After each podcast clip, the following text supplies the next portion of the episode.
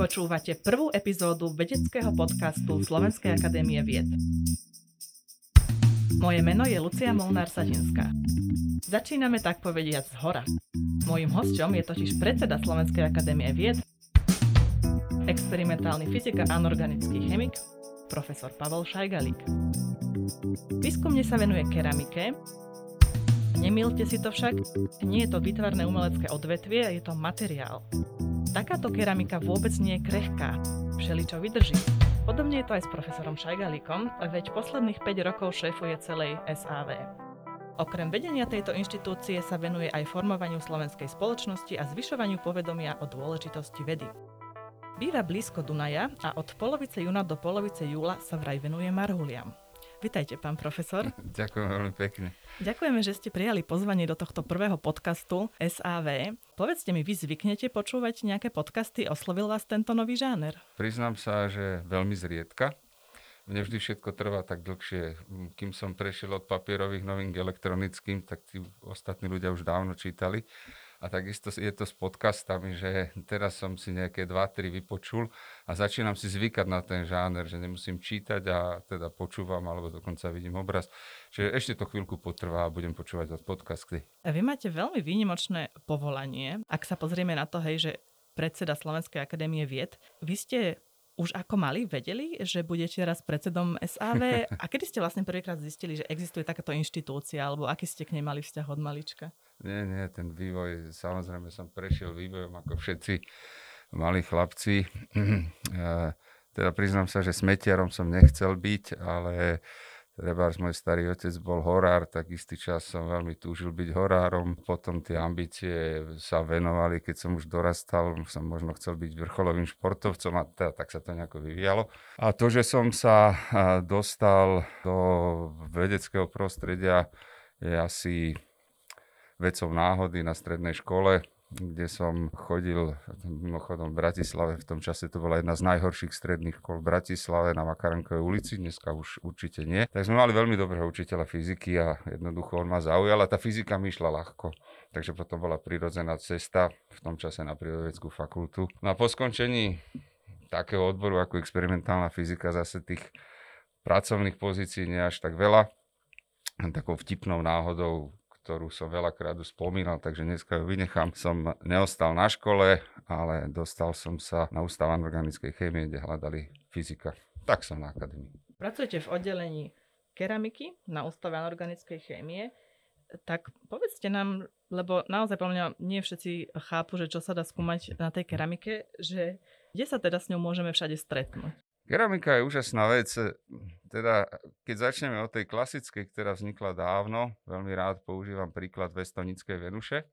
Je to najstarší nájdený trojdimenzionálny umelecký artefakt. Má viac ako 26 tisíc rokov a ten, ten dôvod, prečo sa zachovala do dnešného dňa je práve, že je vyrobená z keramiky a z toho jasne vyplýva, že tá keramika je veľmi trvácná. Má mnoho vlastností. Samozrejme, jedna z tých nepríjemných je, všetci máme tú skúsenosť, že je veľmi krehká, keď vám niečo spadne na zem, tak sa rozbije. No a samozrejme ľudia prišli na to, že e, takýto typ materiálov sa dá použiť nielen na umelecké diela, ktoré majú prežiť veľmi dlhú dobu, ale jednoducho, že môže nahrádzať mnohé materiály v technológiách. No a dnes, e, keby som to tak e, veľmi lapidárne povedal, tak mnohé technológie by vlastne neboli možné. Treba z naše lety do vesmíru s tým návratom. Jednoducho sú veci, ktoré nie sú možné bez toho, aby ste vyvinuli materiál, ktorý znesie tie veľmi kritické podmienky. No a to je keramika. A prečo ma na tom uh, teda zaujíma alebo baví? Ja stále tvrdím, že tento druh činnosti, vyvíjanie nových materiálov je veľmi blízky k umeniu, lebo potrebujete strašne veľa kreativity. Vy musíte mať nejakú základnú paletu vedomostí, to ako malier, musí mať tú paletu farieb, ale už ako vytvorí ten obraz, to je na ňom a to je tá jeho kreativita a to isté je o materiálovom svete. To je zaujímavé, že ste spomenuli tú Venušu, čo je vlastne figurka ženy a vlastne v minulosti väčšinou tí umelci boli muži, ale tie objekty umelecké a, a tie inšpirácie boli tie ženy. To máte v niečom tiež spoločné, že vy vlastne žijete hlavne medzi ženami tak rodine, máte dve céry a dve vnúčky a mňa by zaujímalo, lebo viem, že vaše obidve céry pracujú v kultúre. A aká je potom taká rodinná dynamika, že iskry tam to prírodovedecké a kultúrne, alebo sa to naopak doplňa, ako to vyzerá u vás doma? Tomu asi toľko, že vlastne obidve moje céry vyrastali v úvodzovkách v tom prírodovednom prostredí, pretože aj moja manželka Jana eh, študovala so mňou fyziku, ona neskôr sa vybrala smerom ako geofyziku študovala, takže mm, u nás nikdy v rodine sa nejako nedelilo že čo je, čo je kultúra, čo je umenie a čo sú prírodné vedy a matematika a dokonca nikdy sa ani nedelilo, že toto sú ťažké a ľahké predmety. Musím povedať, že čo ja viem, mojej mladšej cere Zuzke, tej išla matematika vynikajúco, fyzika, biológia, ja som predpokladal teda, že pôjde aj sa bude orientovať týmto smerom. No ale nakoniec to skončilo inak a Vôbec teda ja to nelutujem a dúfam, že ani oni. Ja viem, že oni vás veľmi podporujú, keď boli napríklad tie protesty na podporu Slovenskej akadémie vied, vždy som ich tam videla v tom dave ja sa vlastne priznám, že, že ja som najprv poznala vaše cery, až potom vás, že vlastne keď ste sa stali predsedom Slovenskej akadémie vied, tak ja som to registrovala tak, že aha, že otec cestier Šajgalíkových je zrazu na čele SAV, ale väčšinou, alebo často to býva tak naopak, že skôr uh, deti bývajú identifikované tými rodičmi, to ja tiež poznám uh, s môjim priezviskom, Áno, máte prečo, bývam porovnávaná.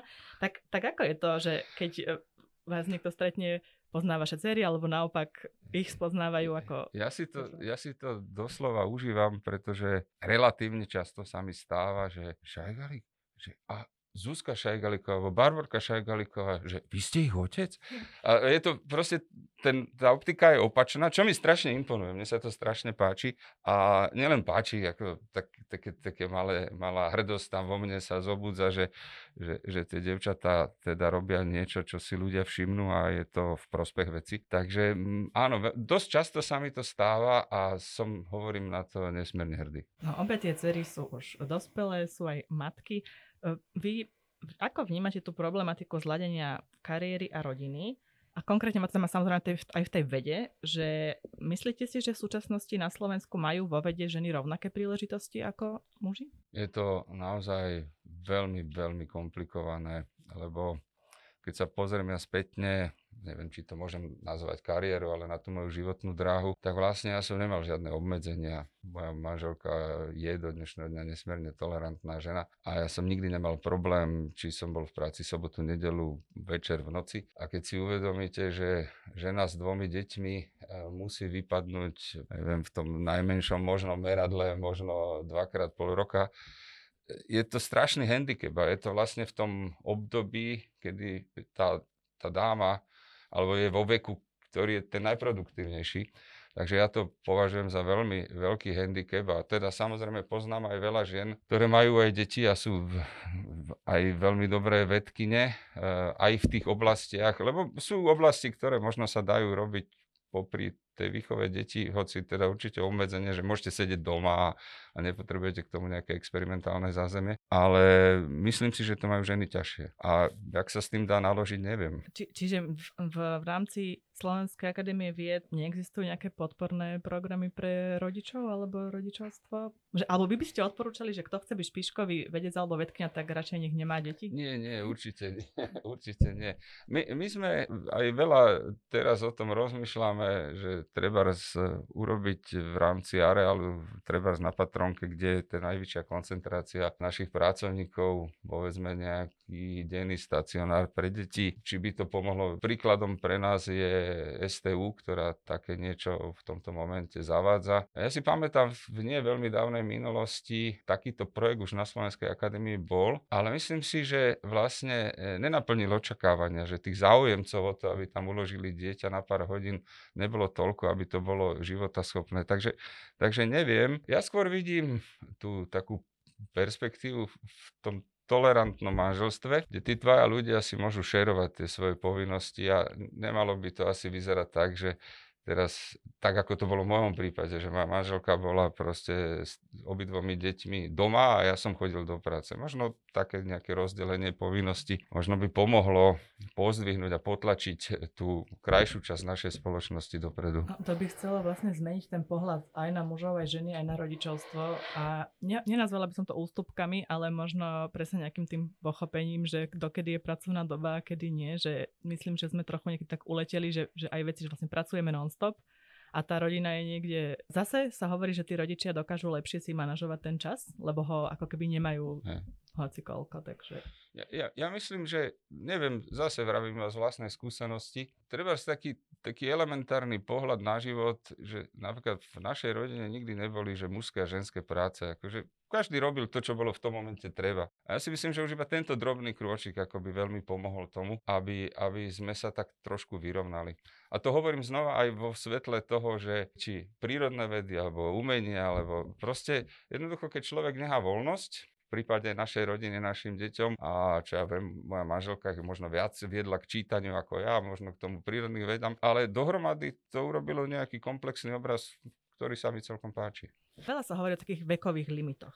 Na jednej strane potrebujeme skúsených vedcov a vedkyne, na druhej potrebujeme dať priestor mladým, to sa stále tak opakuje ako taká mantra, ten priestor mladým. Mm-hmm. Ako vy teda vnímate tú medzigeneračnosť v súčasnosti na SAV? Keď som bol mladý, tak som to vnímal tak, že, že vlastne nemáme dostatok príležitosti a tí starší nám ich berú. Čo asi do istej miery je platné aj dnes, lebo keď sa pozrete na to, že čerstvý absolvent doktoránskeho štúdia, keby sa chcel uchádzať o nejaký projekt, povedzme v agentúre APVV, no tak predsa len sa na ňo díva tak trošku z pohľadu jeho výsledkov a nie vždy sa to nejak konfrontuje s tým časom jeho pôsobenia vo vede. Takže určite je tu problém. Ten ideálny stav je, ale taký ideálny stav nenastáva nikdy, keď vlastne vy systematicky obmíňate ten vedecký tím a ten vedecký tím nájde svojich prirodzených lídrov a vy nestojíte ako ten starší človek v ceste. Čo je ako ťažko aj mentálne a, a nejako inštitucionálne e, zariadiť, ale to je jediná cesta. No ale potom sa stáva aj to, že nejaká generácia vám vypadne a vy dosiahnete gap, že tam máte proste pík ľudí, vymyslím si okolo 60 a potom máte pík ľudí okolo 25 až 30. A toto sú potom vážne problémy, ako, ako odovzdať tú štafetu a akým spôsobom sa s tým vyrovnať.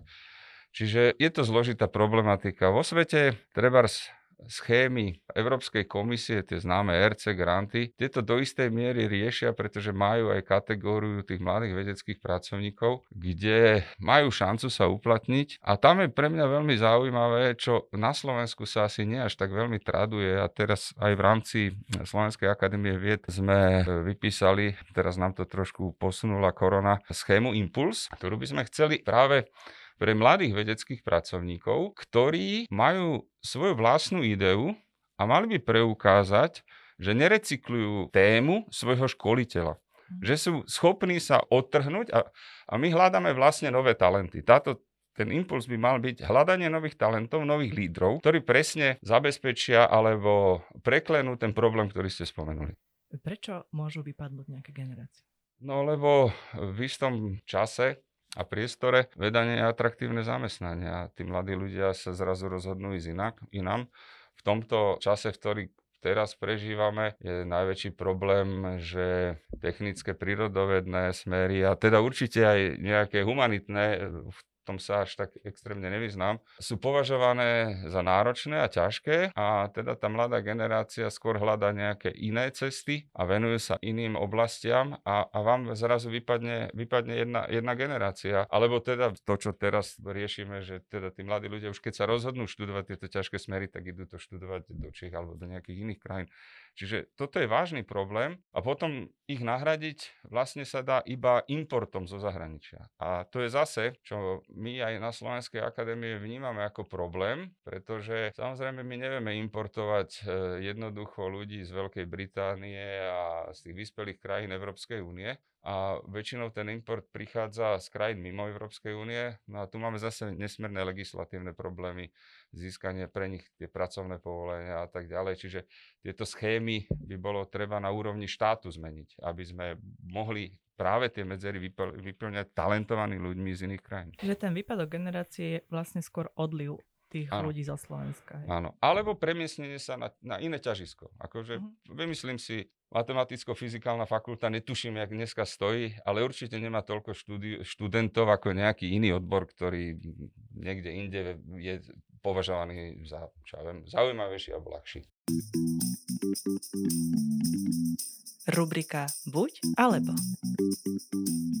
Teraz si dáme takú rubriku. Budem vám hovoriť také slovné spojenia a vy si vždy jedno z nich vyberiete. Takže e, sladké alebo radšej slané? Slané. A čo slané máte najradšej? Priznám sa, všetky druhy orieškov, to je ako moja slabina. Ale v čom som dobrý, teda aspoň, že, že tie zemiakové lupienky a tie, tie všelijaké krokety, to nie, ale, ale oriešky všetko. Šli by ste sa ako vedec pozrieť do vesmíru alebo do stredu Zeme? Dobrá otázka. Určite keď, tak do vesmíru, lebo ja mám klaustrofóbiu.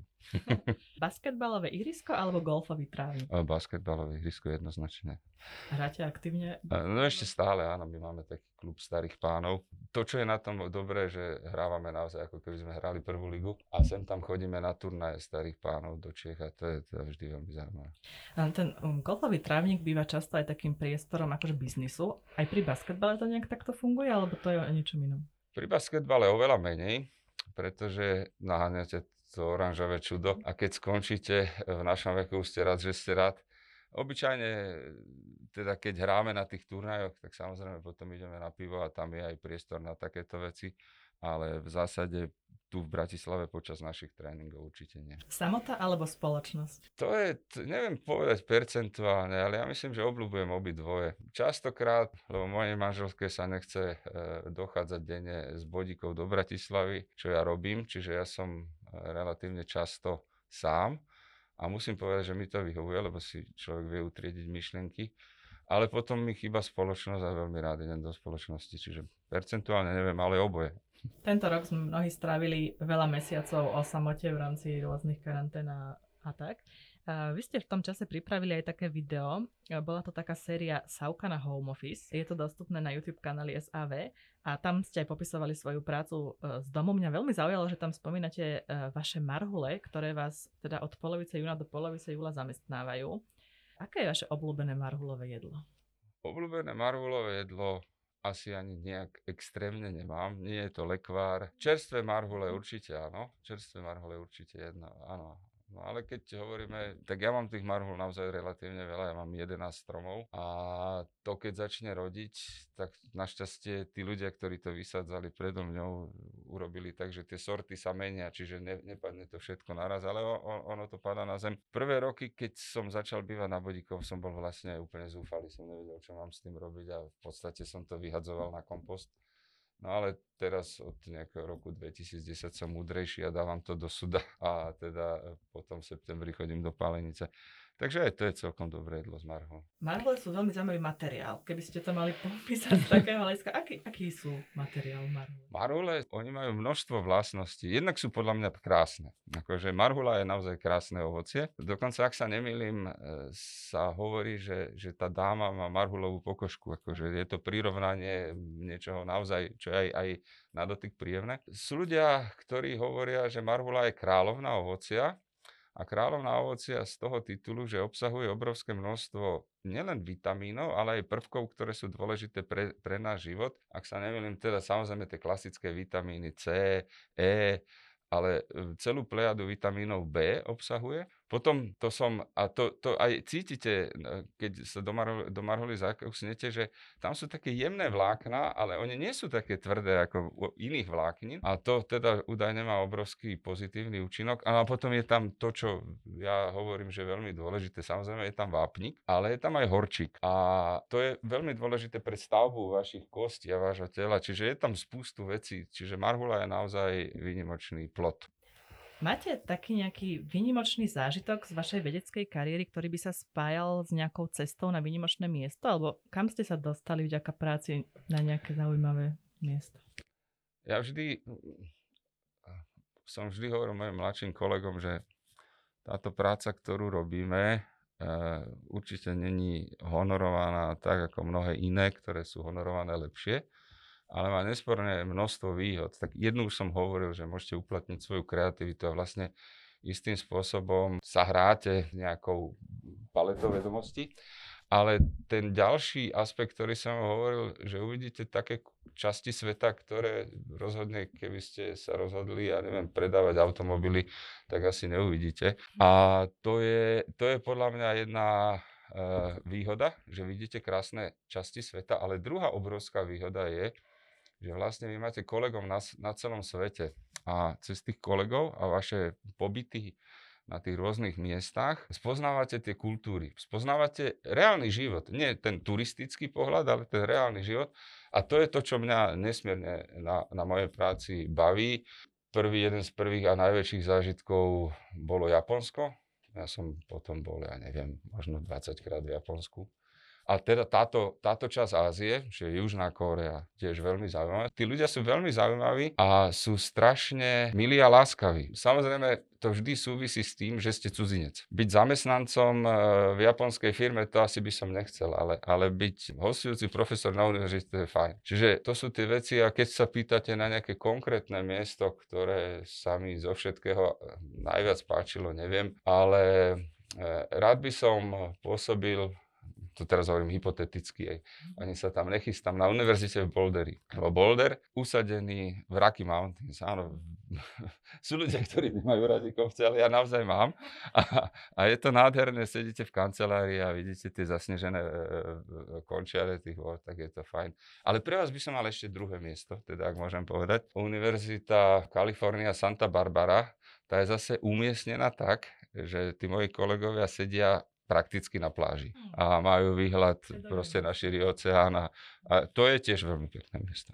To podľa mňa vždy dokáže motivovať aj k tej vedeckej činnosti ten dobrý výhľad. Ono sa to nezdá, ale podľa mňa Určite áno. potrebuje výhľady. No. Oni, tí ľudia sú úplne inak naladení.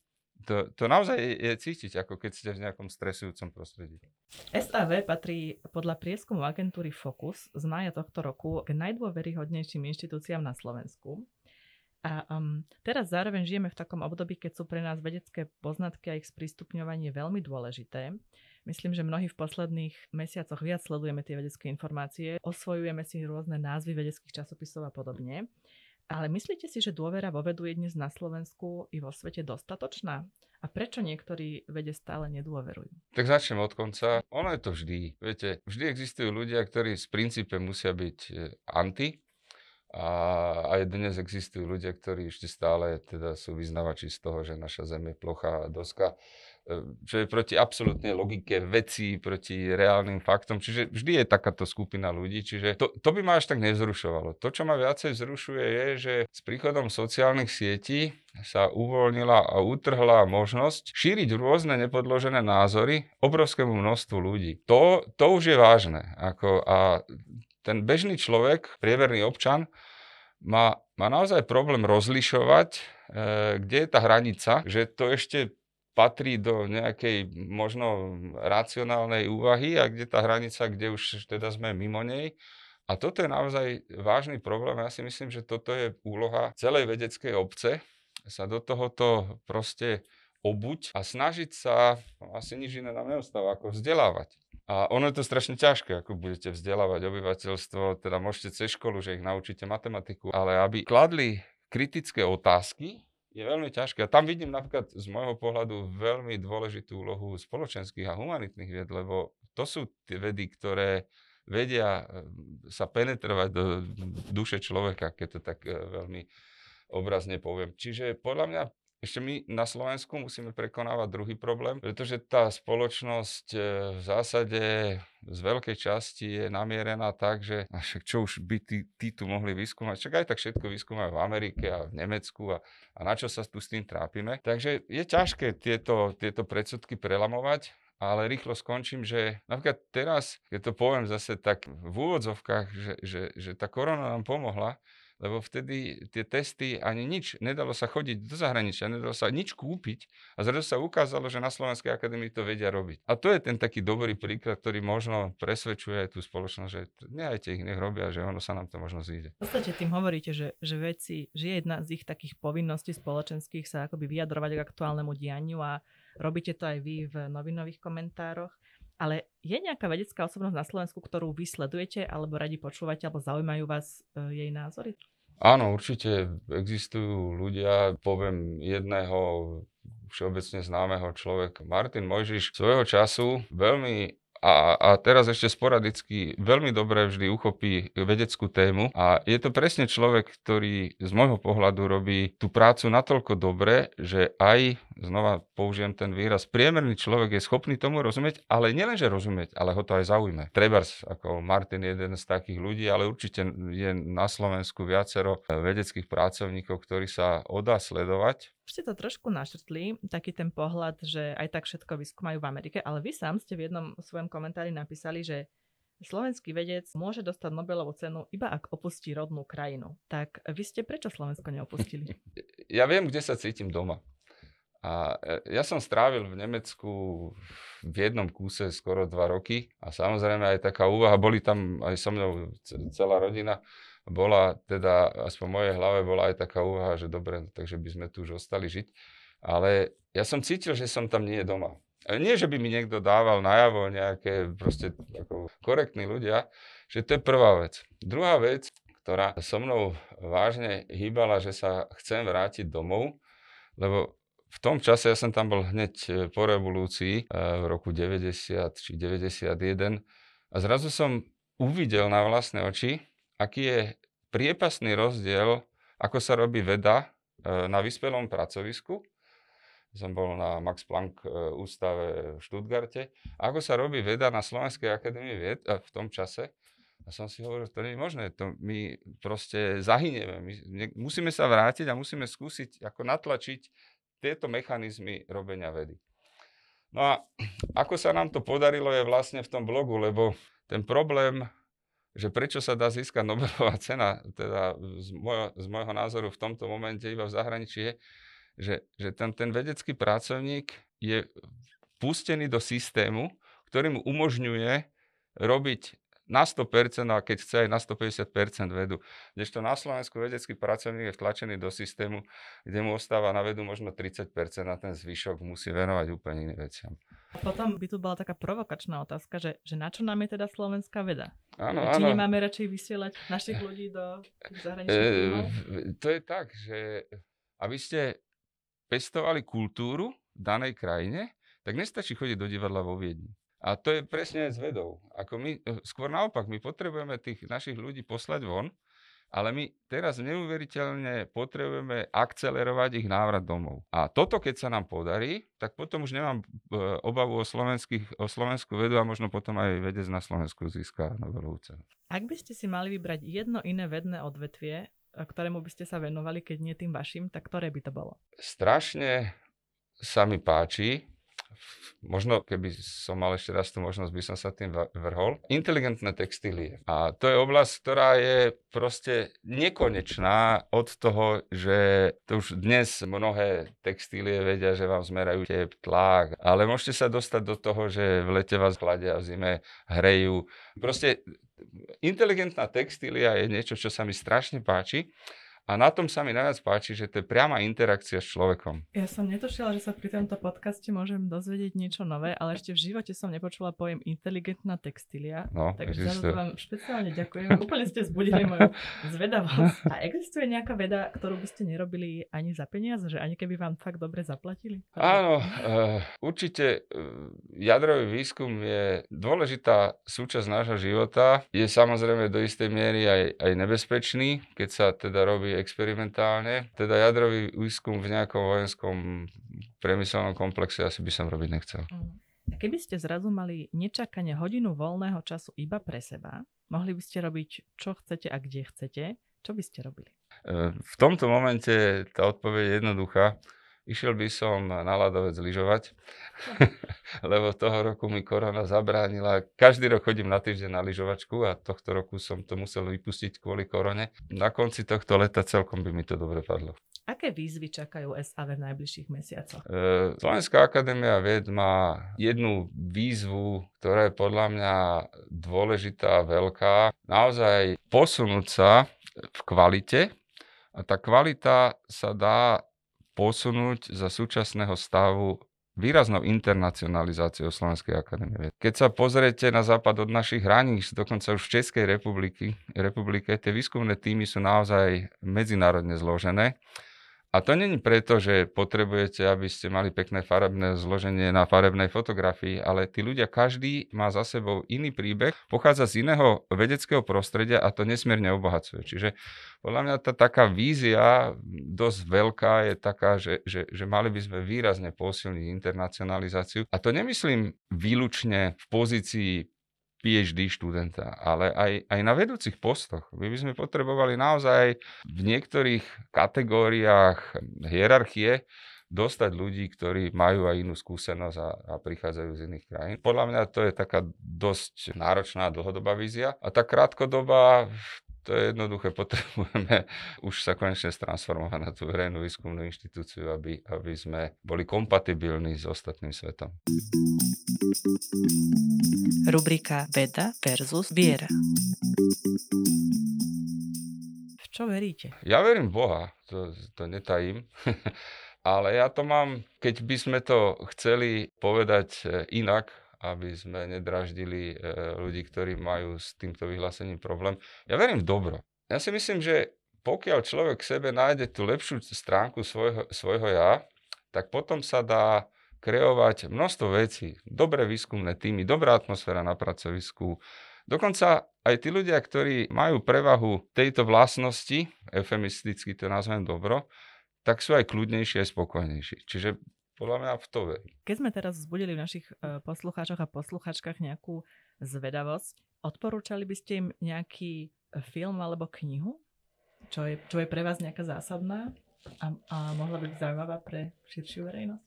Ja mám niekoľko e, knižiek. Ilf Petrov, áno, to je, to je niečo, čo, čo so mnou ide Čítal som to v časoch hlbokého socializmu a teda to je jedna z najveselších kníh, aké som čítal, teda obidve aj Zlaté tela, aj 12 stoličiek. Neviem, či je to až natoľko zásadné, že by to nejak formovalo môj život, ale to je kniha, ktorú mám rád. Potom, neviem, z tých kníh, ktoré zase veľa ľudí hovorí, že ich číta, ja, ja rád čítam starý zákon, Talmud a to je tiež také čítanie, v časti je to detektívne, v veľkej časti je to poučné a, a ja mám rád knihy, ktoré, ktoré mi niečo dávajú aj pre súčasný život, takže to je ďalšie také. A potom samozrejme keďže som už hovoril, že som chodil na Makarenku, čo bolo jedno z najhorších gymnázií na, na, v Bratislave, tak rád čítam historické knihy ktoré mi doplňajú nejaké vedomosti z tých čas, ktoré som zanedbal. Čiže momentálne čítam kroniku Jana Sturca, ktorý sa venuje osidlovaniu tohto územia Slovanmi a Maďarmi. Ďakujem veľmi pekne. Mojím hostom dnešným bol profesor Pavel Šajgalík. Ďakujem veľmi pekne za pozvanie. Dramaturgicky sa na dnešnej epizóde vedeckého podcastu SAV podielali Monika Tináková, Katarína Gáliková a Lucia Molnár-Sadinská. Technická podpora Martin Bystriansky. Ak sa vám náš podcast páči, povedzte o ňom svojim známym a vypočujte si aj našu ďalšiu epizódu o dva týždne. Môžete nás lajkovať, sledovať, ale najviac sa potešíme, keď nás budete naďalej počúvať.